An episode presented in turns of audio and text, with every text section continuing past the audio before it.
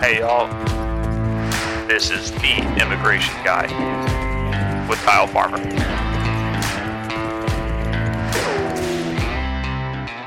Welcome back to the Immigration Guy podcast. Happy Wednesday again. This week I was in Iowa and I thought it was kind of interesting. This was in Iowa. They apparently card you every time you drink beer. And while I was in a restaurant, I got carded. I'm 31 years old. I have and, and I don't look like a young 31 at this point. I look like a 31 year old that doesn't wear sunscreen. And uh, this guy carded me, and so I handed him my carry permit because my driver's license was still in my backpack, I thought. And he said that he didn't think he could take that. So there was a lot of problems with that. I really wanted a beer. And uh, I told him that in the state of Iowa, with my Texas carry permit, I could walk around with a gun and a cop would acknowledge and honor my Texas carry permit, but he won it for a beer. But then he asked his manager, and when he came back, I found my driver's license, so it was all okay. I got my beer, but I didn't drink it just because I was too pissed off about him carding me, and I'm 31 years old. But it's fine. He's just trying to keep his job. That's not the point of today's podcast. And in fact, that's not even a, a role that you can fill with the type of visa category we're going to be talking about which are TN visas. Many people have heard of the TN visa. It's very heavily utilized visa category. It's really nice. Uh, it was originally created by NAFTA. It was carried over in the USMCA. It's a it's a great visa because it's not a too lengthy of an application process. One of the limiting variables with it is just the availability for the particular occupation that you're after. And so it's made for certain designated professional level activity. And there's a bunch of degree categories that get you in there. Some examples are accountants, lawyers, computer scientists, biologists, chemists, animal breeders, animal scientists, those sorts of positions. So they get used a lot in uh, agriculture. They get used a lot in construction. Overall, it's a great visa just because there's not a numerical cap to it. There's not a requirement that you file a prevailing wage determination or anything like that. For citizens of Mexico, it's only available to citizens of Mexico and Canada uh, because it was created by NAFTA. And for the Canadian citizens, they can get their TN issued at the port of entry. For Mexican citizens, they actually have to go through the embassy, the, the consulate in Mexico, and get approval that way. That's pretty much the only spot where it, where the application process differs between the, the two countries. That has actually made the TN visa application process a little bit more difficult, which I'll kind of go into here in, in just a little bit. But that where you see TNs used a lot in agriculture for animal breeders or animal scientists. So you see this a lot in basically any sort of livestock production. Dairy scientists is also another option. So you see them oftentimes breeding and caring for, for livestock, caring for in a, in a medical sense is very, very common. Uh, you can use them in cattle operations, dairy operations. You can use them in pork production, chicken production, turkey production. I, have seen them used all over the place. Uh, so they're very highly used in, in agriculture. Engineers, I see them used regularly in agriculture, but a lot of times engineers are being used in construction. Uh, so they're you know civil engineers and they they manage construction projects, all that kind of stuff. Uh, it's, so it's a great great category for that too. We also see accountants used pretty regularly to be accountants in businesses. It's a really common usage of them, and it's a uh, it's great. And just like everything else, it's just nice to have employees that are grateful for the job opportunity and, and just want to do good work and come to the United States. So not having a numerical cap is a big deal. Other common visa categories that are kind of similar to TNs like H1Bs. There's a numerical cap to them, so it makes them far more limited. And the application process is a little bit lengthier. So if you can fit something within the TN category, it's great. Uh, the, really, the, the big difference between H1Bs and TNs are the dual intent element. So H1Bs would allow you to have a non-immigrant visa, but also have an intent to immigrate permanently to the U.S. That's different with TNs. With TNs, it's a non-immigrant visa, so that's pretty important to know, uh, especially at the beginning of the, the process. There's a whole list of potential categories that, that fit within the TN regulations, and they have different requirements. Most of them require a bachelor's degree. There's a few that you can get with just experience, like management consultant. for example, is a category in the TN regulations that allow you to get the TN visa just based strictly off of experience. It does. It is more difficult. I, I think that the consulate is a little bit more iffy on those than the USCIS. So sometimes that's a good change of status type of application if the person's here in the United States as opposed to doing it through the consulate because the consulate can be a little bit more difficult on that. And the, the thing about TNs is the consulate has unlimited authority to approve or deny a TN. So if they deny a TN at the consulate level, even if it was improperly denied, there is no remedy for that. There's no way to appeal the consulate's decision. All you can do is reapply, and they can deny you again. So sometimes it's better to go through the USCIS because there is an ability to appeal if they're not actually abiding by the, the regulations. And I have seen a lot more consistency with the USCIS than I have with the embassy. With the TN visa, it's different than the H2A visa in that uh, one, it's for professional level activity, whereas H2A is generally for just lower level labor. They're just farm labor. One of the other big differences is the the seasonal nature of H2A applications. Of course, there are other there's another type of need under H2A regulations or temporary need, which isn't dictated by weather patterns or some other event. But the the TN visas temporary but not seasonal. Temporary meaning you don't intend on permanently hiring the individual, but it doesn't have to be temporary on the same basis of like being le- being 10 months or less. That's that's not a thing with TNs. And you can continue to renew them perpetually so long as the job remains temporary in nature. So when you can, TN visa category is definitely the way to go because the application process is pretty straightforward. But the, one of the problems is that recently the consulate has limited the number of embassies that actually review TN applications. So where they were reviewing TN applications at all the consulates in Mexico, they limited it. And this has kind of created a big backlog. So for for example, if you're booking appointments in July or August for TN people, the TN appointments probably aren't going to be available until the end of November. this is a lot different than it was earlier this year. Earlier this year, we would be able to find someone and also process their TN visa within a month, a month to six weeks. And it's not like that anymore just because of the, the embassy appointment availability, which has become a, a real struggle, especially for employers that rely heavily on the usage of TN visas, particularly livestock production companies. That, that can really become a burden that is one thing to consider whenever you're considering using TN visas. But the nice thing is you're going to need the workers anyway, so you might as well get in line and uh, try to try to get your workers through. There's not a limit on the number of times that you can renew a TN visa, and so even if it takes them a few more months to get in here, it's kind of it's nice because they don't have to go home anytime soon. It's not like H2A or H2B, for example, where every three years they have to be home for 90 days. That's not a thing with TN visas. And recently, the embassy started this reciprocity fee thing where the TN visa beneficiary can decide if they want a one year visa or a four year visa and they pay the appropriate fees at the consulate at that time. Now, this hasn't been a perfect system because I've still seen them only issue visas for three years whenever the beneficiary pays for four. The goal there is to make it where those can be initial four year visas, which is really nice because then you don't, it's another year that you don't have to renew the the TN visa and it saves employers a lot of money. So that part's good. All in all, whenever the job is one that can be filled with TNs, it's usually the first one that I recommend because it does have no numerical cap. The application process is pretty straightforward. The applicant pool is pretty deep. They tend to be really just like other forms of immigration. They they tend to be great, appreciative employees, eager for the job opportunity. It usually ends up working out really well. This is really the first time I've seen issues at the embassy where they're limiting it and it's going back so far. The other thing that the embassy's been doing for probably the last year and a half or so is they've been scrutinizing TN visa applications more heavily.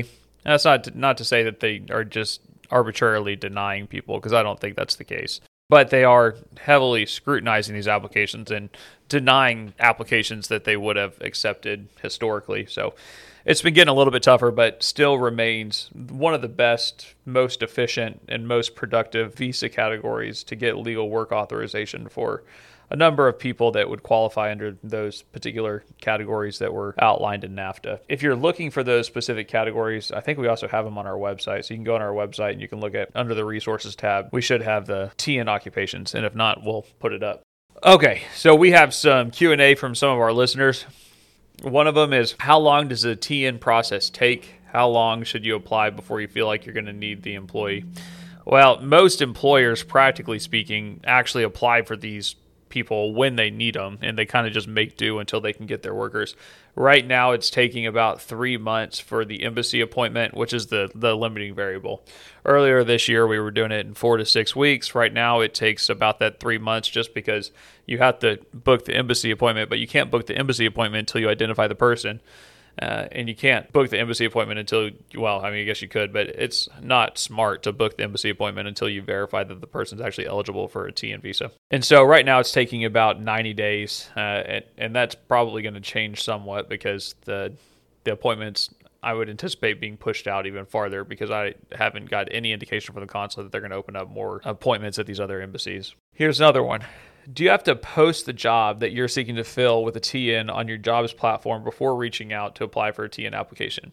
No, you don't. There's not any kind of advertisement requirement for TNs. I think that it's good to because, you know, whenever there's an open position, if you can fill it with a U.S. worker, great. None of the TN visas or other immigrant category visas are intended to displace or take the position of a U.S. worker. So if you can post on your on your website, I think it's good too. It's a diligent thing to do. It's consistent with what the intent of the visa category is, but it's not an application filing requirement. Okay, if you have any other questions or anything that you would like us to address, you can email them to us at media at farmerlawpc.com and I'll be able to get them on future podcast, and they could be related to anything. Uh, so feel free to email over any questions that you might have. Okay, this is gonna be fun for all of us, I think. Drew here is going to read headlines with a little bit of subtext just to get my initial reaction. Now, I don't have any context of the actual articles. I haven't seen any of these. So, my opinions could be terrible, but I will give uh, my initial response to whatever these are. And it, this is where Drew, knowing me well, probably will bite me in the butt. All right, are you ready for the first one? Uh huh. Governor Newsom signs gun. Nope. That's good enough. okay, sorry, go ahead. Governor Newsom signs gun law modeled after Texas abortion ban, setting up Supreme Court fight. Yeah, I actually was worried about that whenever the Texas abortion law went into effect. Was okay, well, if the Supreme Court allows Texas to do that, that would establish a precedent for other governments to do that about a perceived right. Well, but this is kind of interesting now because now we, there's Supreme Court precedent since the Dobbs decision that there is no constitutional right to abortion. Perhaps that was why uh, the Supreme Court didn't put an injunction on the on the Texas law. Uh, because they were intending on doing that with the Dobbs decision to begin with. And so I, I, I guess there is still a, a, mechanism for the Supreme Court to shoot down that California law on guns, which just for background, what what this law was in Texas is it created civil liability for anyone that aided someone in getting an abortion. So the abortion provider would have been able to be held liable. An Uber driver that drops a woman off at an abortion clinic would have been able to be held liable, and it effectively stopped abortions in, in Texas, and that's been the case for a year and a half or so. So well before the Dobbs decision. Uh, maybe it was maybe it wasn't quite that long, maybe a year. I don't know. But anyways, I, I do remember whenever that happened, I was like, oh, I, I, I don't know how I feel about the Supreme Court saying that's okay, regardless of, of my personal opinions on abortion law, just because of the potential implications of other governments using civil liability as a way to obstruct constitutional rights. But I think it'll be interesting. Uh, and Drew definitely nailed it with that one because she knows how I feel about guns and knows that that is a good reason for me not to live in California because guns and that's not going to work out well. You and Governor Newsom are not friends. No, no, me and the old Newsom. I don't think we'd get along well. He's too pretty. Yeah. He's too and pretty. he likes wine. and he he likes wine. Yeah. Oh gosh, disgusting. Okay, next one. What Democrats' big new bill would actually do. The climate bill is also a health care bill, and it does a few things on taxes, too. Yeah, I'm sure it does a few things on taxes. Oh God, yeah, this is a good one. Thanks, Drew. Uh, this is yes, the whole. I, I don't know what the Democrats' new climate bill is, but I would enjoy reading it. Wait, will you will you read me that whole thing again? It helps with health care. What Democrats' big new bill would actually do. The climate bill is also a health care bill, and it does a few things on taxes, too. They, yeah, everything's a Real healthcare. specific there. Everything's a healthcare issue. It's like you can't. No, the California gun law, modeled after Texas abortion law, is a healthcare bill too. That's the stupidest thing I've ever heard in my life. But that's I'm, that's a, you know I'm sure it does a few things on taxes. I'm sure I'm sure it does a few things on taxes. Okay, next one. Biden administration offers convicted Russian arms dealer in exchange for Griner Whelan. Oh, If that's how you pronounce her name. man, Russia gets back an arms dealer, and we get back a WNBA player. That's a good deal. I'm all for trying to get her back Yeah. into the United States, but a Russian's arms dealer? Did we not have like a Russian person that possessed weed in Texas or something? Come on, that's just that's just whooping our butt in negotiations right there. Yeah. Maybe we could get Brittney Griner and one other person. Yeah, two people for the arms dealer. for the arms dealer. Does Russia want the arms dealer back? I get why we want her back. I don't know why they'd want their arms dealer back. I'm going to be honest, I only read the titles as well. So I don't know if Russia said yes or or how that ended. Hopefully it's in a headline next week. Hopefully. Okay, next one. Beavers are heat wave heroes. Animals don't have AC, but they have beavers. Nice. Well, okay. The thing about beavers is not only are they heat heroes, they're also absolutely adorable. And if you don't like beavers, there's just something wrong with you. I was going to say, what beaver facts do you know? I don't know any beaver facts other than golly, they're precious. I'm sure there's a lot of people that disagree with me where they probably cause harm to their property. But from me looking at it afar, they're so cute. Do you have any beavers on your property? No, because this is Central Texas. Do they not live here? No. Okay, next one. How Germany is kicking its meat habit. Germany has made itself an outlier in global meat consumption by embracing plant based food and politics. Yeah. Germany has a lot of really good ideas. Don't think that following in Germany's footsteps just generally for the last hundred years is probably a good idea. They are also the geniuses that were leading the way with their quote unquote green policy until they realized that they still needed carbon based fossil fuels to power their country. So they started importing a bunch of dirty Russian oil. And then now, whenever Russia invades Ukraine, they can put a good stranglehold on Germany. So I'm going to go ahead and guess, just based off of Germany's history, I would be against a revolution that deprived people of meat. That's a really good segue into the next headline. Kiev and Moscow agree to resume Ukraine grain exports from Black Sea ports. Uh, grain exports? Yes. The uh, kind of sub subtitle here is Ukraine and Russia have agreed a deal that would allow the resumption of vital grain exports from Ukrainian Black Sea ports, a major diplomatic breakthrough aimed at easing a global food crisis sparked by the war. Yeah, no, that I think that's definitely good. It's really and one thing that's kind of interesting to me is how obvious food security is from a national security perspective. Like I think people tend to underappreciate the importance of American agriculture. We are the biggest exporter of agricultural products in the world.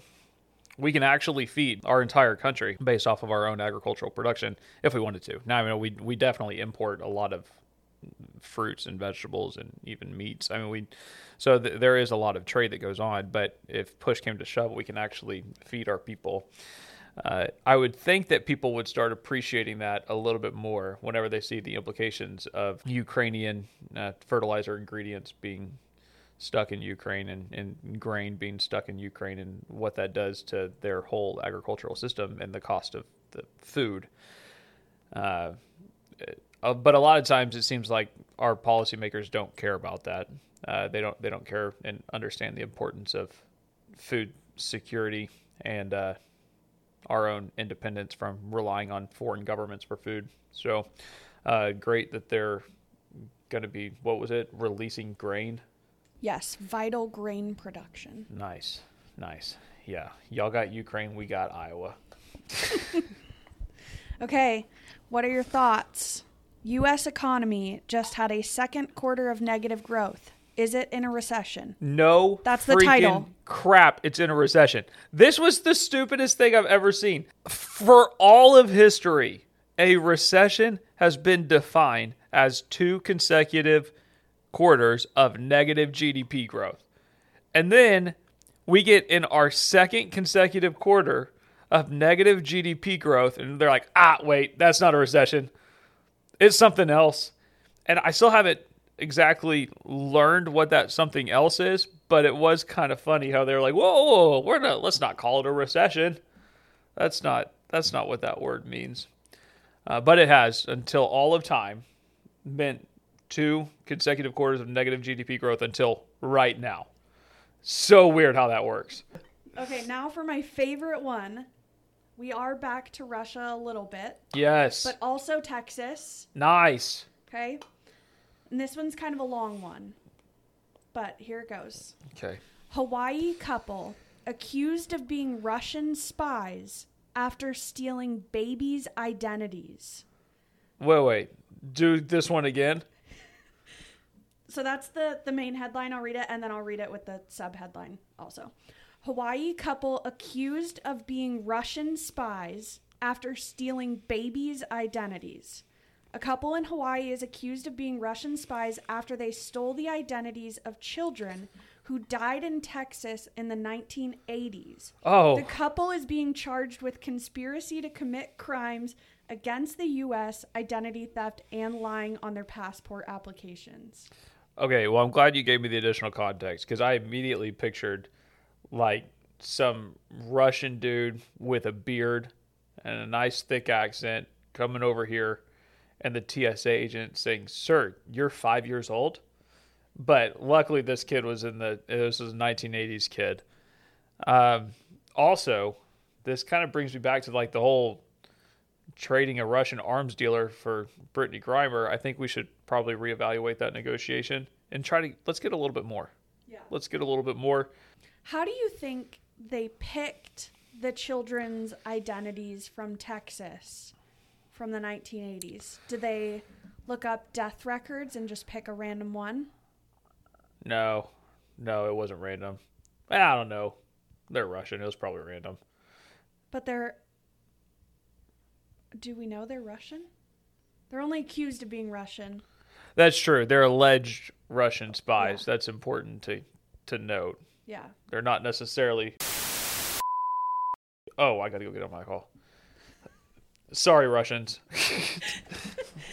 Our time is up. Edwin is staring at me with his goofy ass.